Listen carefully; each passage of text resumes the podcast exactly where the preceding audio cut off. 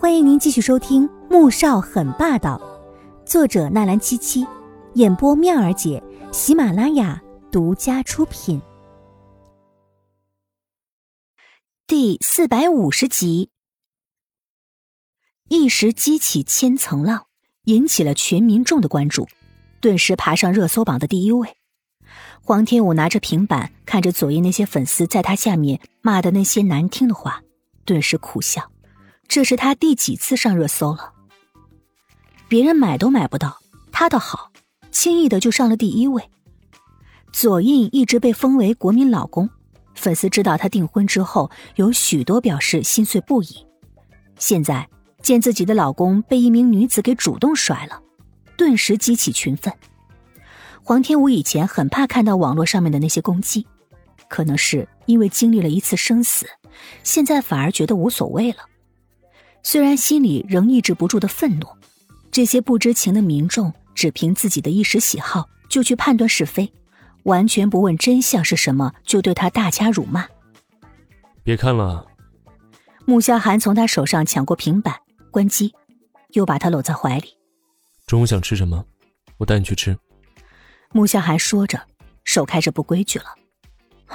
随便。他气闷极了，拍开男人的手。在生气呢。黄天武觉得他在明知故问。那我们做点别的事情，马上你的心情就会好。这几天，穆萧寒实在过得有点憋屈。早上他去接阿锦上班，却被佣人告知黄天觉已经早两分钟出门了。他来到公司，阿锦又忙着手上的工作，根本无心搭理他。直到今天，将整个系列的图稿设计出来。又将一部分剪裁的工作交给了助理小张，这才有空来到他办公室里面坐一坐。穆萧寒，你怎么越来越不正经了？黄天武被他压倒，俏脸红扑扑的，虽然是瞪着眼，却别提有多么的娇嗔妩媚。穆萧寒心头一热，牵起了一丝笑容。对老婆要那么正经做什么？我哥说了，不准我大着肚子结婚。黄天武端出尚方宝剑，果断拒绝。阿琴，以前你不是就很想要个孩子吗？我们第一个孩子就那样没了。现在我身上的毒也解了，是时候要个孩子了。某人打着要孩子的旗号行诱惑之事，才是真的。黄天武愣住了，眼底闪过了一抹痛楚。那个推我下楼的人，还没有找到吗？穆萧寒摇了摇头，没有找到，阿锦，对不起，我没有保护好你和孩子。不怪你的，孩子跟我们无缘，强求不得。这次孩子一定跟我们有缘。说着，某人不待他反应，开始攻城略地了。夜色渐浓，黄天觉的电话打了一遍又一遍。可手机开了静音，睡得正香的黄天武却毫无所察。穆萧寒此时穿戴整齐的站在窗前看着外面，目光却深得吓人。三年前，他以为阿锦离开了，对于是曾经一直在追查的事情，全部都中途停下了。现在阿锦回来了，看来他很有必要将当年的那些事情再次查个清楚。几点了？黄天武翻了个身，看着外面的天都黑了。七点了，饿了。穆萧寒走过去，将他的鞋子和之前散落在地上的衣服拿到他的面前。黄天武这才意识到自己什么都没穿，立刻裹紧了小被子。嗯，喂，你出去，我要换衣服。阿锦，我们是夫妻。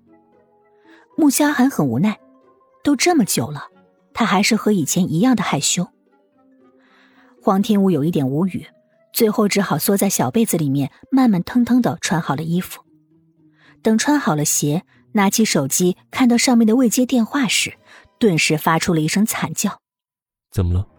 穆小寒走过去一瞧，四十几通未接来电都是黄天觉打来的，他不由得轻笑出声。这位大舅子。还真是不遗余力的在给他添堵啊！没事儿，他这是自己不痛快，也想给我们找不痛快。黄天武还是很怕回去被骂，穆萧寒倒是一派悠哉的带他去吃了个饭，这才将他送回去了。刚下车，有人从屋里走出来，妈妈。黄天武随即明白大哥为什么会打这么多通电话了，他顿时怨怪的看向了男人。穆萧寒无语了，大舅子果然很坑啊。宋月影看到女儿从穆萧寒的车上下来，脸就拉了下来。小五，怎么打那么多电话都不接呀？说着，责备的看了眼穆萧寒。黄天武心疼穆萧寒受委屈，立刻拉着母亲。妈妈，我我有点累，睡过去了。手机关静音没听到，他也没看到。宋月影一副怒其不争的点了点女儿的额头：“你呀，你呀，真是没出息，这就维护上了。”穆萧寒心里暖暖的，还是自家老婆好啊。妈，我没有。黄天武没底气的小声辩解，结果换来母亲的一道白眼，他就再也不敢吭声。哼，都怪这个穆萧寒，要了他也就罢了，一次还嫌少，折腾他大半个下午，不然他也不会睡过头的。新的免费书《凤临天下女商》，同样免费，同样好听，剧情超爽，而且已经很肥喽，可以开始宰喽！点击蜜儿姐头像订阅收听《凤临天下女商》。